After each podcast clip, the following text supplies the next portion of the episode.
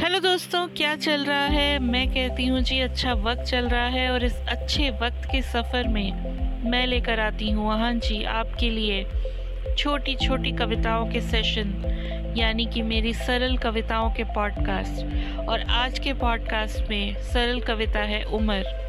जी हाँ उमर। कविता कुछ इस तरह है। उमर के भी पंख होते हैं। पता नहीं कहाँ उड़ जाती है। एक वक्त की बीती हुई उम्र लौटकर वापस नहीं आती है। हर उम्र एक नया रंग दिखाती है। हर उम्र जीने का नया ढंग बताती है।